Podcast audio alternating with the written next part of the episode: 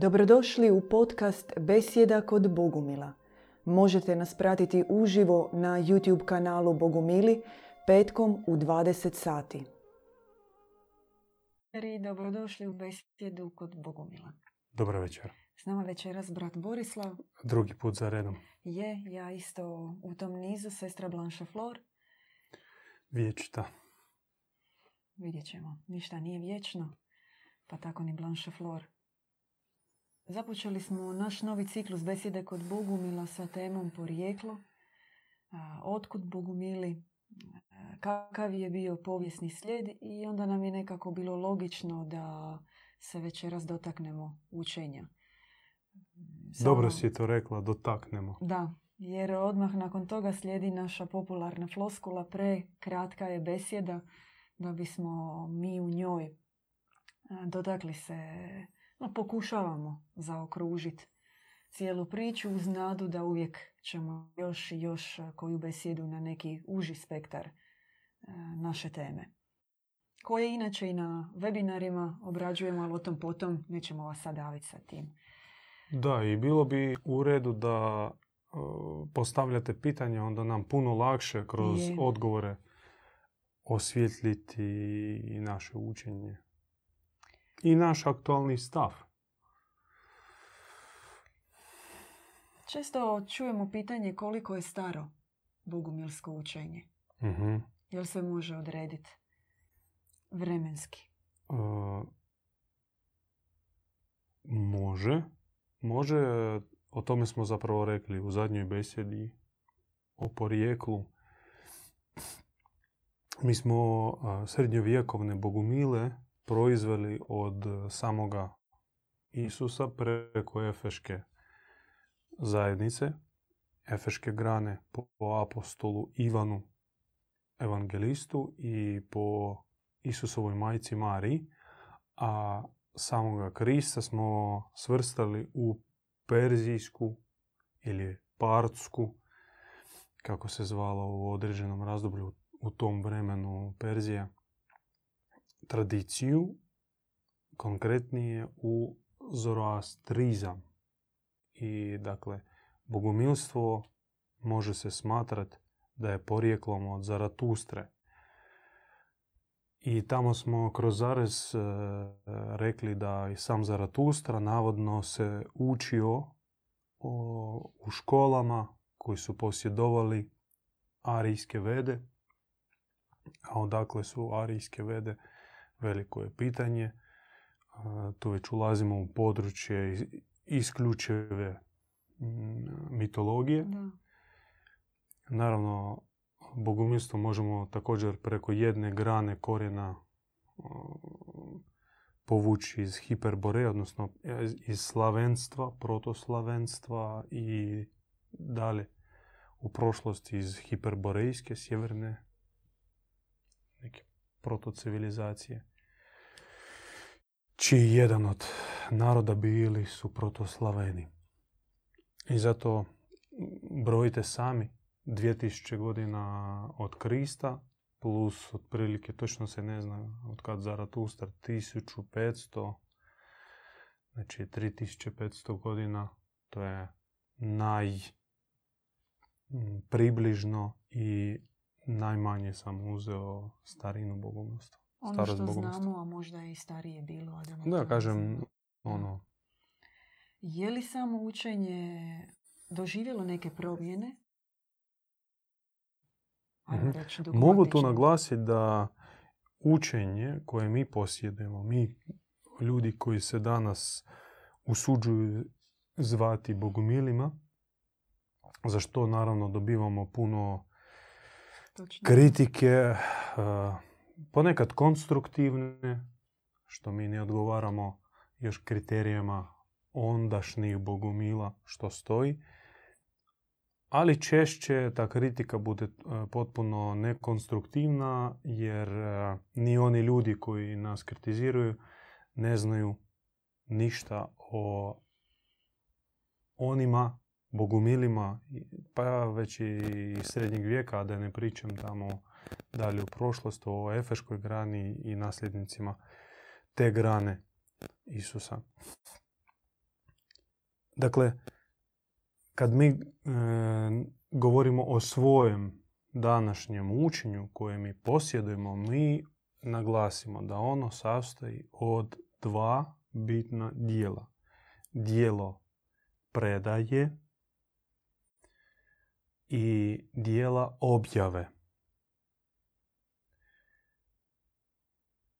I možemo, to je naš stav, možemo tvrditi i smijemo tvrditi da u sva vremena, govorimo sad o prošlosti, nadam se da će tako biti u budućnosti za 500 ili 1000 godina kad već nas neće biti na zemlji. Znači, u prošlosti one zajednice koji su pripadali bogumilstvu ili kristozorastrizmu, također su se oslanjali na, dva, na ta dva izvora. Dakle, vukli su predaju od svojih predaka i opet e, imali su dar čuti nebo ono što im se spuštalo tada. To jest imali u sebe, u sebe proroke. Da. Vazda ih je bilo, jer bogomilstvo bez proročke, bez proročkog sluha, bez uh, doslovnog praćenja one prve, kri, prve Ivanove teze iz njegovog evanđelja, mislim na Ivanovo evanđelje, da je riječ bijaše u Boga i riječ bijaše Bog. Bez tog doslovnog praćenja nije moguće biti bogumil. Predaj je ono što je raspršeno po čitavoj zemaljskoj kugli u svim narodima, u svim kulturama, na njihov fenomenalni način kulturološki, estetski formirano u mit, u bajku, u pjesmu, u ples, u narodnu takozvanu mudrost, izreke i slično, to je predaja, a objava, recimo u našem slučaju, je ono što divan već prima 20, o, pardon, 37 godina. Sad će uskoro biti e, obiljetnica 37 godina od 1984. godine kada se njemu prvi puta spustio dar čuti nebo, stigao poziv da krene putem proroka za što je pretrpio i propatio puno ja ću još kratko samo poentirati da učenje sastoji od predaje. Ono što je od prošlih generacija velikana je došlo do naših dana i ta predaja je raširena po cijeloj zemaljskoj kugli. Na biserima je prisutno u svim narodima i kulturama, ajmo reći u većini. I objava. Objava je ono što na proročki način, na mm, vjesnički način spušta se danas, ovdje i sada. Konkretno nama, konkretno djedu Ivanu, Bog govori od 1984. godine dan danas. Evo, skoro svaki mjesec stižu po nekoliko takvih proročkih e, mm, poruka, objava, sadržajnih e, Naravno, mi bi htjeli da vi ih čitate sada uživo. Možda po blagoslovu, po vašoj želji, e, to će se ostvariti. I komentar, njegov neposredni komentar, on kao čovjek e, izuzetne, izuzetno širokog komparativnog poznanstva, koji zna i različite religiozne tradicije, filozofske tradicije, bogati riječnik ima, zaista je puno pročitao knjiga. Da, neviđeni erudit. I plus e, sama objava, to jest ipak 30, skoro 40 godina proročke misije ga je oblikovalo, to je ga oblikovalo i nadoknadilo one propuste e, što nije znao Pa sad on je nositelj, sam po sebi nositelj e, posebnog komentara koji on darežljivo prenosi. Naravno, najdostupnije je komentar u obliku seminara, propovedi i slično. Manje dostupni komentar u obliku poezije pjesme, iako on ga više cijeni od svoje propovedi, zato što e, metafora, mm, epitet kodirana, šifrirana u rimu i ritam poruka kudikamo po njegovom mišljenju je sadržajnija. Iako kraća, puno kraća, ali pošto nije racionalna, onda dopire tajanstvenih dijela čovjekove svijesti i čovjekovog srca. A najviše cijeni, i to u zadnje vrijeme, glazbu kao sredstvo pomoću kojeg on može prenijeti najviša posvećenja. To čak nije sadržaj, e, nego posvećenje ili, kako kaže naša tradicija, pomazanje. Recimo, sama riječ Hrestos sa grečkog se prevodi kao pomazanik od e, otajstva pomazanja, od, od e, svetog ulja ili inicijacije. Inicijacije meni osobno nije draga riječ, pomazanje i posvećenje kudikamo bliža.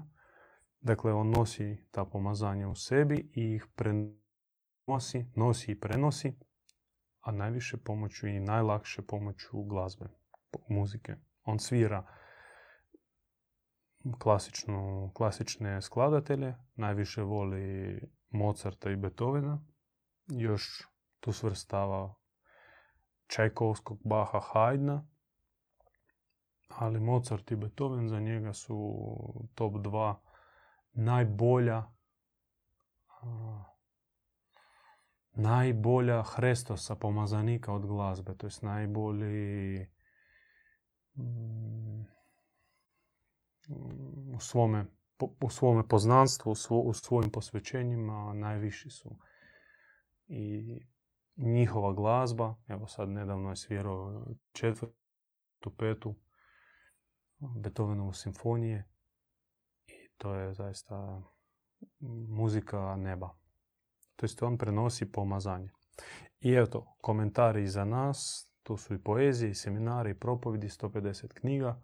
Želimo vas potaknuti da, da se uronite u bogospis. Uz teorijski dio bogumilskog puta postoji praktični. Pustimo praksu, na e, učenje zanima. kao pitanje koje isto često čujemo, mene ne zanima taj vaš praktični dio. Je li moguće upoznati se sa bogumilstvom? Ja ću reći, e, nego samo što vas ne zanima, nego rano vam još praksa. Ne treba vam ta praksa. Da. Praksa je samo za one koji su se odlučili duboko i ozbiljno krenuti na bogumilski put. Za početnike, za simpatizere, za one koji proučavaju, za one koji iz daleka promatraju, praksa nije potrebna. Praksa je samo za, samo za posvećene. Mm. Učenje e, treba, ajmo ovako, Mogu ja? Da, naravno. Vi ste htjeli nešto pitati? ja samo... Pitanje je skroz u drugom smjeru. Da, sad nam opet u komentarima ne kažu da sam ja Hitler Stalin, vas prekidam stalno učenje naše mi možemo sad vrlo uvjetno, vrlo ugrubo uh, razgraničiti na nekoliko segmenata. Učenje ili pogled na Boga, na čovjeka i na ovaj svijet. To su tak, baš tri glavna područja proučavanja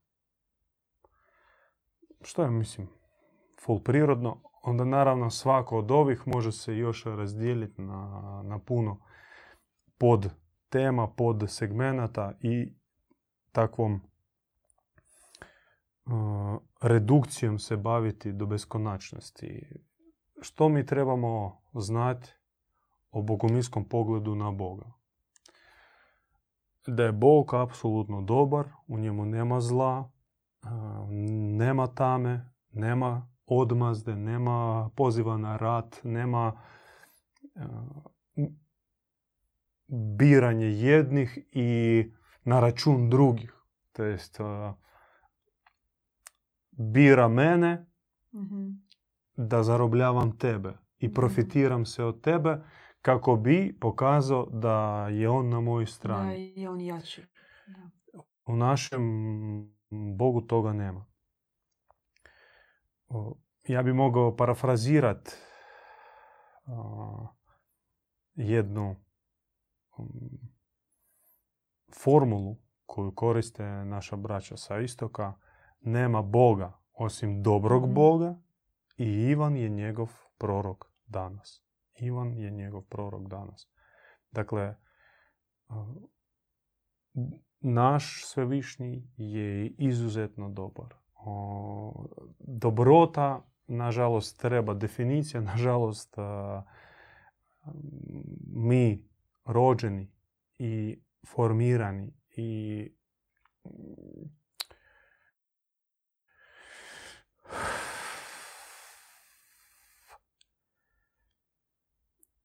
u bezdobrotnom svijetu, svijetu bez dobrote,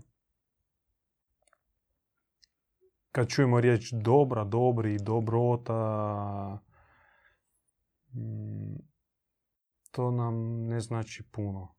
Šta je to? A možete primjer?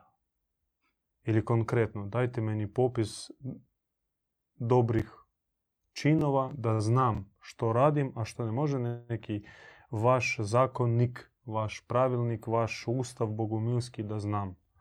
I da usporedim sa onim zakonima. Naš svevišnji živi i njegov univerzum, to je opet pogled na Boga, živi po određenim postulatima ili određenim zlatnim duhovnim zakonima. Recimo Zaratustra, Zaratustri ih se spustilo osam- osam- 845. Krist, recimo, on je davao neke zapovjedi blaženstva, ali je rekao samo jednu zapravo, samo konkretno, kad su ga stiskali, daj nam zakon, daj nam zakon, zakon, zakon, zakon, on shvatio da kad bi on govorio konkretne neke upute, njega ne bi shvatili, on pokuša na takav način paradoksalan, kao prispodobe, o tome govoriti i tu nije imao baš e, puno uspjeha. Na kraju sve je sveo na jednu zapovjed, zapovjed e, voliti bližnjega. I naglasio sa volite bližnjega onako kako sam ja vas zavolio. Njega pitaju, a kako si nas zavolio? To je višnja ljubav. A što je ta ljubav? Što je, š- kakva je ta ljubav? Krist kaže, spremnost dati život za bližnjega. Naj, najvrijednije, najcijenije što imaš, naš život, dati za bližnjega, to je vrhunac ljubavi. I dakle, uh, dobri univerzum, samo božanstvo djeluje po određenim uh, duhovnim zakonima, postulatima i sad čak nije ni bitna brojka koliko ih ima. Bitno počet uh, njih spoznavat. I mi ih možemo nabrojiti bar nekoliko, ali to opet ne- neće ništa značiti. Jer samo, znaš kao ono, čitaš uh, ili neko gleda YouTube za fitness, Mhm. da počne trenirati nešto, vježbati neke vježbe i samo ograniče se, po- pogleda par YouTube-ova, A, iz fotelje gleda? da, da, iz fotelje i sebi obeća da sutra ću početi i ništa ne počne, Mhm. naravno. I zato ne treba govoriti ono što ljudi neće prakticirati, neće prihvatiti. Svaki mora doći do tih zakona na svoj znoj, svoj trud, na, preko svojih uloženih napora i čak i sama božanska providnost e, svakome otvori njemu danas potreban duhovni zakon. Recimo, za sebe mogu reći da je mene zakon mm, apsolutne čistoće mene je osobno potaknuo. Kao od tebe.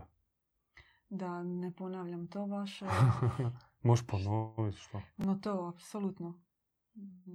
Živjeti u čistoći. Sad bi moglo o tome govoriti Kao, do Djevičanstvo je e, zlatni zakon da, univerzuma. fenomen novog života. I onda krenut živjeti tako, mijenjati to, ubacivati to u svaki aspekt. Ali to je možda naše bilo.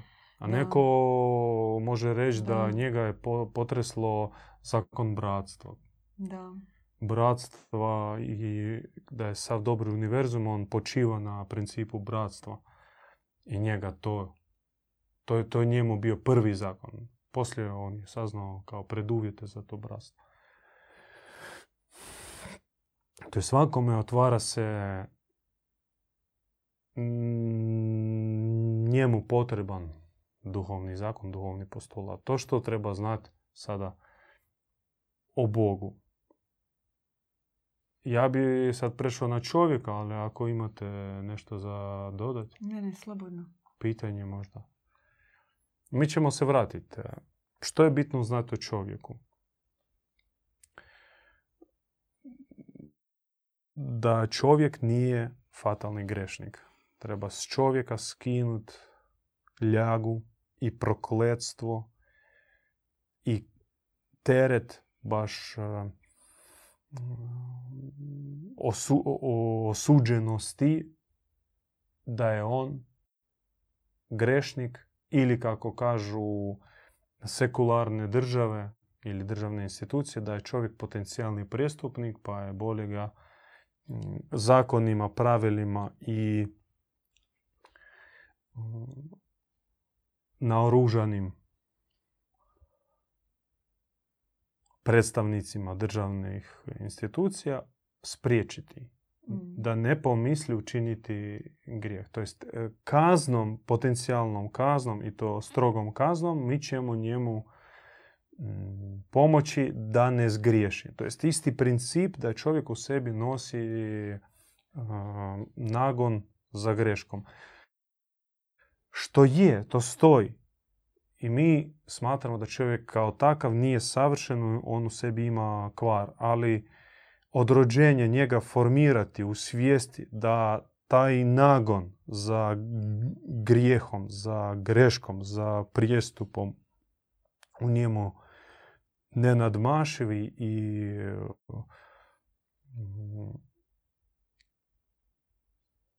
mm, neizlječivi, to je nešto najstrašnije. To, nažalost, o tome uče judeo-kršćanstvo i zapadna judeo-kršćanska i post-kršćanska civilizacija sva leži na pristupu ka čovjeku kao na grešniku koji ne može da ne griješi.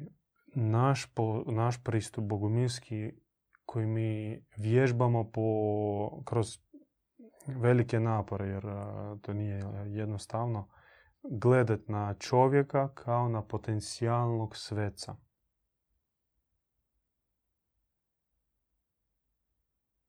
To se čini kao gotovo nemogući zadatak. To je jako teško. Jako teško i sebe tako posmatrati kao potencijalnog to jest želiti, žeđati svetosti i bližnji posmatrati, i ne bližnje, nego sve ljude kao potencijalne svece. Tu svijest, takav pogled na čovjeka potrebno je vježbati. To je ono što je Krist nazvao svjetlim okom. Vaše oko mora biti svjetlo, a ne crno. Crno oko koji odmah e, vidi e, greške i fokusira tebe na greškama što se događa od rođenja nama. a sad se nekako ozvučuje možda kod mene krivo crno pitanje, kažemo gledati svjetlim okom svakog čovjeka, no što to znači? Kao potencijalnog sveca, to ne znači da on sada svetac. No govorim, na primjer, spomenimo neke zaista osobe koje su počinile teške zločine na kugli zemaljskoj, na izgled Da, to su izuzeci. Kako njih gledati? Kako ih razumjeti? U... Kako ih ubaciti? Uh, tu, da, tu treba ući dublje u antropologiju i mm, genezu ljudske duše. E, mi smatramo da ne sve ljudske duše su porijeklom s neba.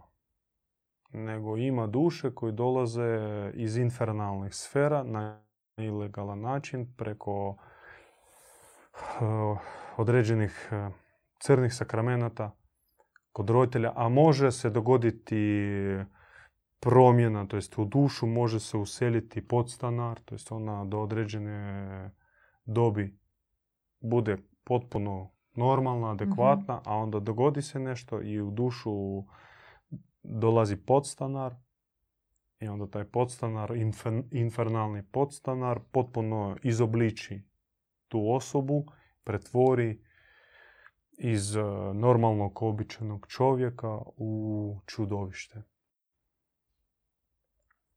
To jest, ne svaka duša je porijeklom s neba, ne svaki čovjek ima, većina duša su ipak nekada nebeskog porijekla, ali ima na zemlji manji broj naravno onih došljaka od nižih ilegalaca takozvanih koji dolaze činiti e, teška zlodjela i uživaju u, tomu, u tome. To su demonizirane duše. No on ima odvojeno jer ipak oni ne čine većinu. Da. Većina ljudi su potencijalni sveci. To tako treba gledati. Ne znači da su već na putu svetosti, ali u potencijalu treba radi nas. Takav pogled, on je čak više potreban radi nas. Jer ako mi svjetlo gledamo ljude, onda naše srce uh, lakše zadržati otvoreno. Jer ako ti sve po, posmatraš oko sebe kretene, hedoniste koji samo žderu i dalje, ne, ne kažem što, s oproštenjem, onda ništa osim odbojnosti, osim nutarnjeg ega, nutarnje oholosti, gordosti, uzvisivanja, nadmašivanja i prezira u tebi nema. To jest, a to nisu božanske energije, to su energije raspada, to su infernalne, paklene energije. A dolazi od oka. Kako vidiš čovjeka i ovaj svijet, takav ti postaje. Što je zapravo uzajemno. Ono što imaš u sebi to projiciraš preko pogleda ili što vidiš, tim se i puniš. Zato radi nas samih bolje prihvatiti postulat da su većina ljudi potencijalni sveci. To je što se tiče čovjeka. I ostaje nam još ovaj, ovaj svijet. Ovaj svijet bezgraničan, ovaj, ovaj svijet. Fenomenalno zemlja. Gdje trebaš proučavati prirodu i i materiju kak je nastala, pogled na galaksije, na dimenzije. To, to je sve jako, jako isprepleteno, komplicirano i nije jednoznačno, nije očigledno i ovome svijetu najteže pristupati i najpažljivije treba pristupati e, ovome svijetu.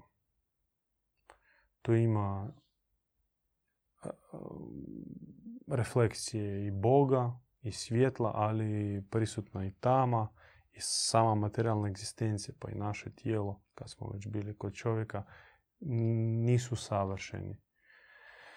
Savršena je božanska svjetlost, božanska milost, e, božanska riječ, e, ali već e, na materijalnoj razini zakoni savršenstva ne, funkcioniraju po defaultu. nego kroz, preko određenih uvjeta. Mi smo imali jedno pitanje, ako možemo se dotaknuti. Senka nas je pitala, mislite li da je moguće biti sve naj, najsavršenije u materijalnom svijetu, kao što je u nebeskom, božanskom, nematerijalnom? Aha. Malo prije sam čitao članak djeda Ivana. A vjerojatno to će biti tema sutrašnjeg njegovog prijenosa uživo. mm Subotom on ima prijenos. Posvećen, posvećen članak e, Katarima. Mm. On e, išao posjetiti jedno posebno mjesto u mhm. Pirenejima i tam je sve doslovno natopljeno Aha. katarskom civilizacijom. Mhm. On, on, ima, to jest od njih je malo ostalo pisane riječi, ali tam je stašca. Da. mala sela, kućice, cestice, akveduki, akveduci mali, izvorčići, dvorci, kapelice, natopljeni su dobrom porukom i govore više nego bi mogla reći neka knjiga. Što je opet slučaj i sa Bosnom kad ideš da. posjetiti stečak, nekropole, više ćeš saznati o bogumilima nego svi doktorski radovi zajedno. Napisani kao historiografija. I u tom članku on opisuje njihov život stremljenika besmrtnosti i dah vječnosti kojim su bili natopljeni boravak u višim dimenzijama uopće. Pogled uglavnom gore nego da. ne samo dolje neka iskušenje i strasti, nego čak i horizontalno tipa materijalne brige, svakodnevnica. To, ih, to, im je bil, to im njima bila kao pozadina.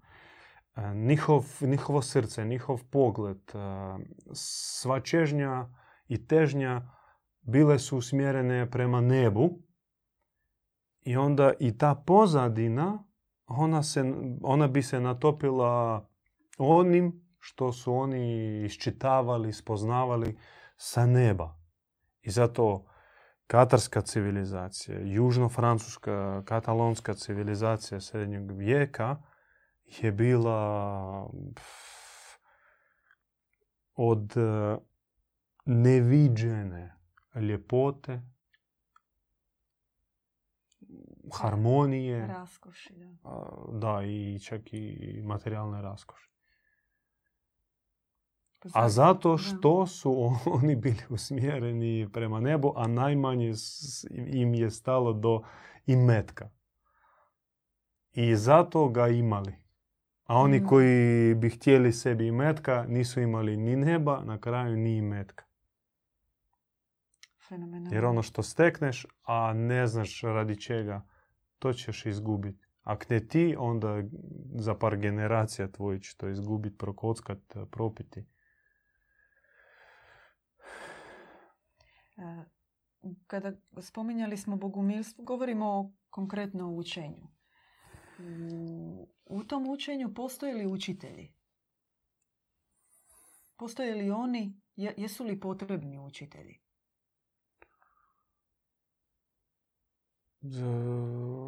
Da, nažalost, ovo pitanje postoji, ono dolazi iz traume. Ono. To je kao ozvučena trauma škole, učitelja, profesora, ocjena, testova, anketiranja, ispita, mature. To se nam toliko zgadilo da sam spomen na školu i učenje i učitelje diže želudac. I to je tragedija.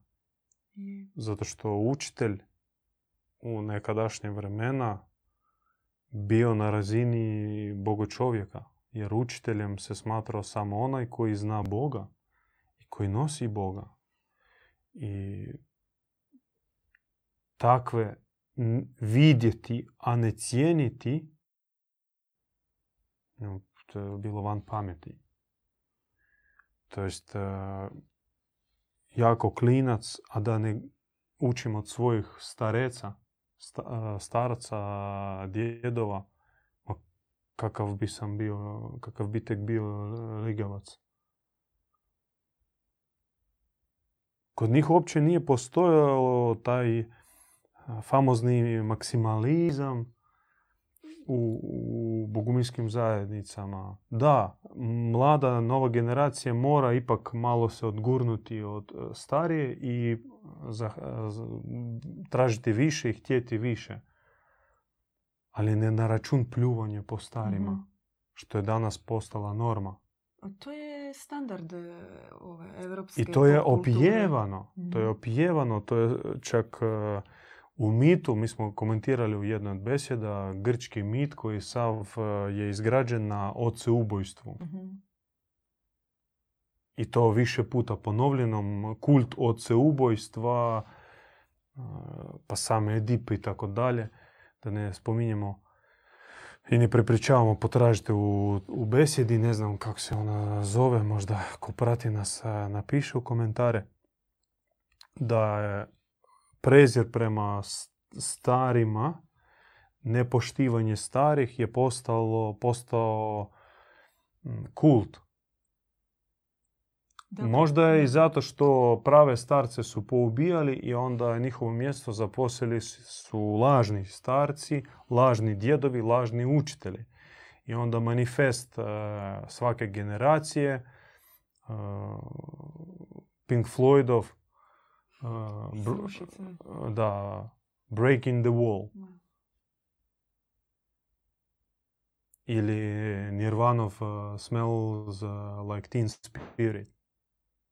Raspašoj, anarhija, sve rasturiti, sve svoje izgrađeno popljuvati, zamrziti i imati e, u sebi nadu da ćeš izgraditi nešto novo, a po rezultatu što?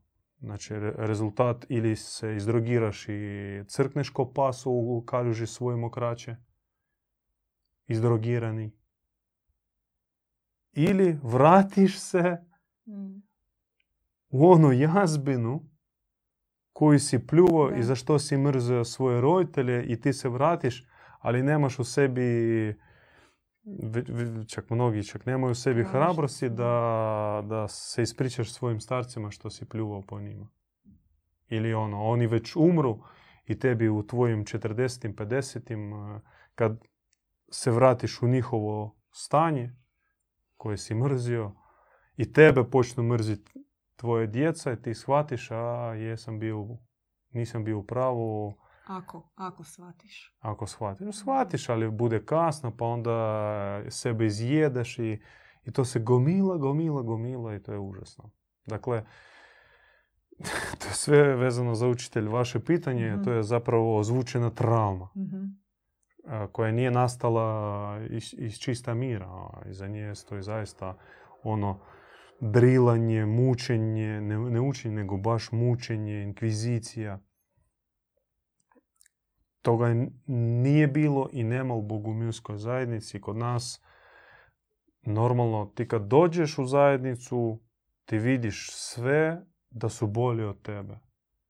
Da svaki već nosi u sebi određeni otisak i predaje i objave. I na prirodan način ti njega prvog brata do sebe posmatraš kao, svojim učiteljem, a pogotovo one koji su duže na putu i čak imaju darove. To je kod nas jako prirodno i bez prisile i bez uh, pokazivanjem e, prsta, evo ti učitelj, slušaj njega. Ajmo jedno marketinško pitanje. uh Šta se dobije s bogumilstvom? Šta bogumilstvo nudi? Što to učenje može dati čovjeku? Kao prodaj mi proizvod. Ja. Možda na takav način Razumijem vas da može i ne mora. Mhm. Može i ne mora čovjek otvoriti Boga.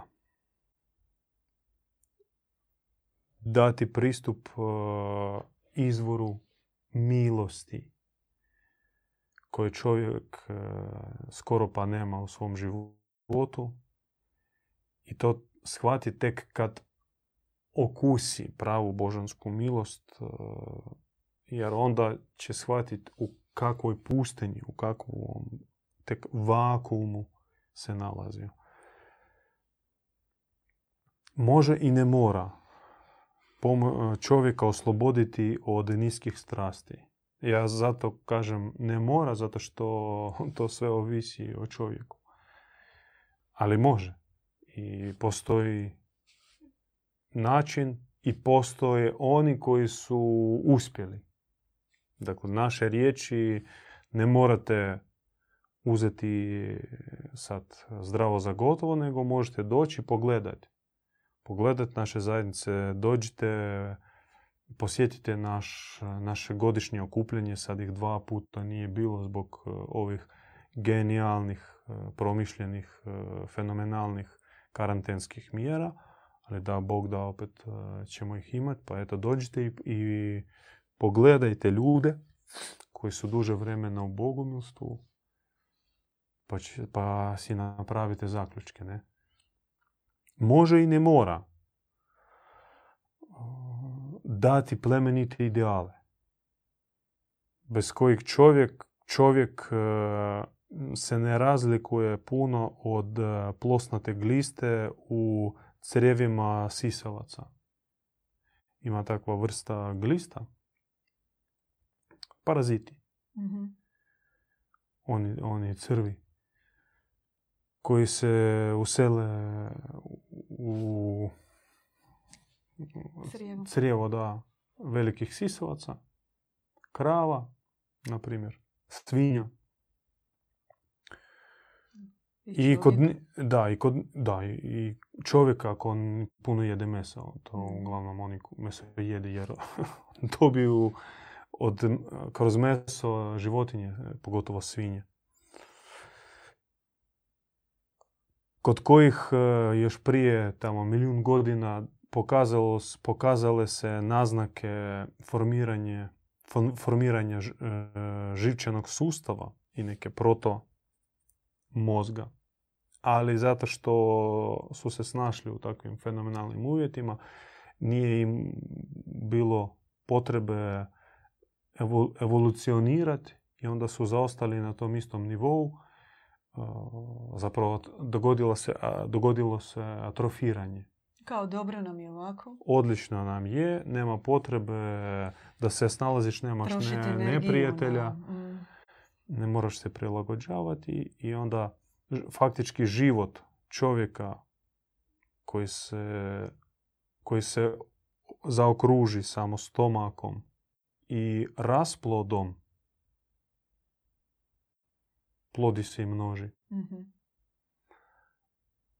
Realno, sa biološke razine, sa stajališta evolucije se ne razlikuje od e, života tog plos, te plosnate gliste. Realno.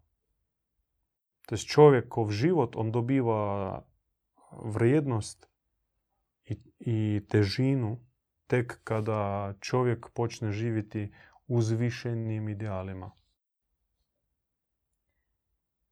A to može i ne mora dobiti u bogomilstvu. Koliko traje proces bogumilskog učenja? Je li akademska godina? Sestro draga, Dajte nam. e, ti valjda ozvučuješ e. Ja neko sam glas najnaivnije moguće Da, pitanje. Da. da, za I, kraj.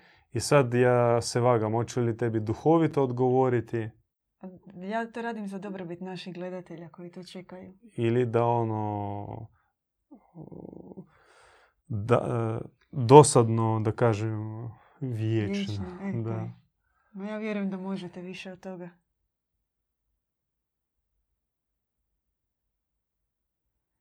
Evo, brat Dajen nam je javio da je bila besjeda, 61. besjeda sukob oca i sina. Mm. u kojima smo se dotakli te teme, za one kojima je ta informacija možda... Da je europska civilizacija je izgrađena na oceubojstvu. Da. E... I europljanin u prosjeku kao osoba sa određenim stavovima i kao individuum on je uveliko oceubojica. E, imali smo u planu odgovoriti na vaša pitanja e, isto koja ste postavili na našem YouTube kanalu za kojeg opet podsjećamo da se pretplatite, kliknete zvonce ako niste. E, mogu samo najaviti da, da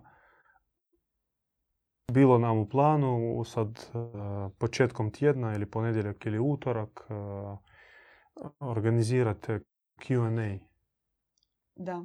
Znači, pitanje odgovor u prijenosu, uživo, isto na večer. Jer onda bit će i naših apostolskih putovanja opet, pa da iskoristimo priliku da kroz vaša pitanja osvijetlimo naše stavove. Može pitanje. Mhm. Jelena Stojadino pita da li ispovijest ispovijed treba biti ispred braće ili može biti u ličnom dijalogu između nas i Boga?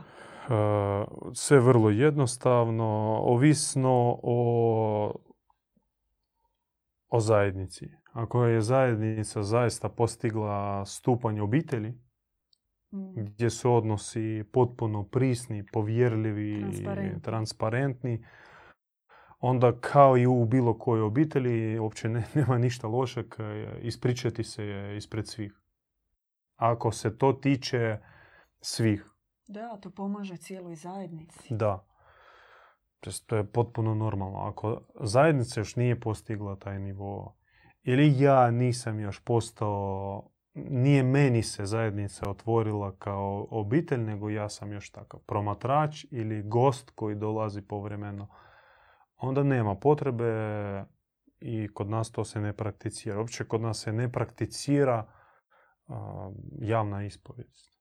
Ispovijest e, većinom, u većini slučajeva ona je intimna, osobna, pred Bogom, kada moliš. A također imamo praksu ispovedi kod e, duhovnika. Ona više kao kontrolni test, kao kontrola jesam li u pravu, jesam li na dobrom putu. To je već kada izgrađuje se odnos povjerenja i dobivaš određeni kut gledanja, dobiješ e, duhovne upute i duhovne ključeve kako pobjediti. Ako recimo imaš neki, neko iskušenje koje duže vremena pokušavaš sam iskajati i pobjediti ne uspijevaš, onda zatražiš pomoći. To je sasvim normalno ali kod nas nema pritiska i prisile na ispovjeda tipa svaki tjedan se mora ispovijediti. Ili nema pričesti bez ispovjedi. Kao recimo da, u crkvi. Da, da, moraš ići. Da. Oprat ruke prije Kod nas uh, potiče se ispovijest uh, čim moguće češća, ali tek se potiče ne... Ne, ne da bude formalno. Da. E, ne znam je li ovo našid ili nashid, ispričavam se. E, piše se nashida sad. E, pozdrav, samo da pitam da li je vaša bogumilska religija ostala od predaka ili ste vi prešli u bogumile? Uh, valjda se podrazumijeva konkretno naš naš put, naš osobni da. odabir bogumilstva ne, nije. Po rođenju smo, nas su nesvjesne, mene su nesvjesno ga krstili. A od bogumilstva sam prihvatio, odnosno djeda Ivana sam prihvatio po svom odabiru, čak bi rekao po znaku od ozgo. Dobio sam znakove i to je bio više kao um, čudo obraćenja u mom slučaju. U vašem? Prejadno će zvučati, tako kažem. Isto je. Isto. Isto sam krštena, nikome ništa nije pitao. A, a kasnije dogodi se takav trenutak u životu kad znaš da taj put za tebe je točno tamo gdje trebaš biti. I to je nešto što ti nitko ne može oduzeti. Da, I jako ti je to teško nekom drugom objasniti. da. Tako da, to je taj trenutak. On je kao trenutak u životu, a opet osjećaj da je tako od uvijek. I zanimljivo što na putu praćenja djeda Ivana sve više i više smo saznali o sebi, o svojim nekim tajanstvenim, odnosno dalekim uh, za, za velikane koji smatramo svojim rodom, da kažem tako, jer ko bi sad pomislio u 21. vijeku da su naši moji bili neki tamo bogumili, ali iz ove pozicije, ono što Mhm. znam i kad promatram i analiziram, razumijem da možda ne svaki i možda čak i ne svaki peti ne svaki deseti, ali možda jedan od ih sto, sigurno i to je u prošlosti imao dodira sa, Je. sa bogumilstvom. Je, je, to je neki dubok osjećaj. Ti se javi unutra i znaš da je tamo. Da, to je više neka intimna evidencija. Intimna, intimna, da. Čak nema ni potrebe tamo slat, šta ide ono, za 100 dolara pošalji Aj, u. Norvešku, Ameriku, gdje je. I onda ako ti izvuku tamo negdje južnu Francusku, znači velika je vjerojatnost, nema nikakve potrebe za tim. Da. E, I često mi čujemo od e, naše, naših prijatelja koji su u New Age-u, koji se bave e, čitanjem prošlosti, prošlih života i kažu imaju osjećaj da su bili Katari. Mi kroz šal odgovaramo jednom Bogumil, zauvijek Bogumil. Jednom Katar, zauvijek Katar. To jest, ne možeš ti skrenuti sa ovog puta, to je nešto što uh, predstavlja potpunost, uh, puninu. Uh, Ovaj put otvara puninu. Mi još toliko imamo ispred sebe nespoznatog, neotvorenog i čak ono što nam se spustilo kao točkice, kao crte od crteža cjelokupne božanske slike, to je toliko malo i još iza toga stoji toliko toga, pa čak ovih 150 knjiga, to je samo jedno zrnce pjeska na plaži Copacabane uh, od uh, cjelokupnog božanskog svemira. To jest, ovaj put on otvara zaista puninu i ti ne možeš sa njega skrenuti. Ti, ti recimo, iako mi nemamo strogog učenja o, kao nekog pravila kako se događa potom, po, po- ponovno utjelovljenje, no ako ikada Bog nas dovede ponovno na zemlju, ako, kažem ako, mi ne znamo niti planiramo, no ako se to dogodi, molio bi i bio bi sretan da ponovno budim Bogumil. Jer ne vidim se izvan toga. Slaven nas pita kako živjeti u okruženju u kom bogumilske teme ama baš nikoga ne zanimaju. Kao u pustinji. Kao u pustinji kao pustinjak. Ne gledati druge ljude. Njegovati, vježbati svoje i truditi se da mm, tebe ne pokradu. Mhm. odnosno da ne izgubiš to, gomilati, akumulirati, povezivati se sa jezgrom, sa zajednicom, uključivati se u webinare, biti na kontaktu, posjećivati, dolaziti barem na redovne na redovna velika naša okupljanja, biti u kontaktu sa braćom, sestrama, sa zajednicom. To je to od večerašnjih naših pitanja na četu. Super. Osim like, share, pretplati se subscribe, e, naše planove smo otprilike najavili. Znači Q&A imamo početkom tjedna. To ćemo Nešto za aparaturu si htjela reći. Za aparaturu imamo problema s našim e, bubicama. Voljeli bismo uložiti u kvalitetniju opremu. Ima da, ako, ako imate, ako ste iz Australije, možete poslati nam mikrofone, Rode, Wireless Go, drugi model. Ako ne, pomozite donacijom i sami ćemo naručiti. Nažalost, a, to ne, nije baš, mislim nije to jeftino, ali nije nešto ekstremno skupo, a zaista će se isplatiti jer će poboljšati kvalitetu. Je, i nećemo imati tih muka po bubicama kojima svjedočimo u zadnje vrijeme, što na Facebooku, što na YouTubeu stvara probleme. Eto, bili bi zahvalni ako se uključite i pomognete da ovi prijenosi budu bolji za nas i za vas. Da, želimo vam zdravlje, imunitet, snage. E, Ponovim ono što sam rekao, e, što sam pročitao iz članka djeda Ivana.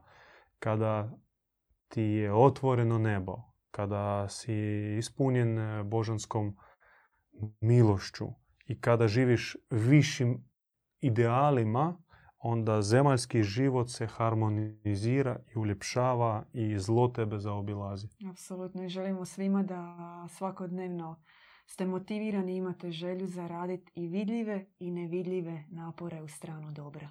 Nema Boga osim dobrog Boga i Ivan je njegov prorok. Amin. Lijepi pozdrav do sljedeće besjede kod Bogumila. Slušali ste besjedu kod Bogumila. Pratite nas uživo petkom u 20 sati na YouTube kanalu Bogumili.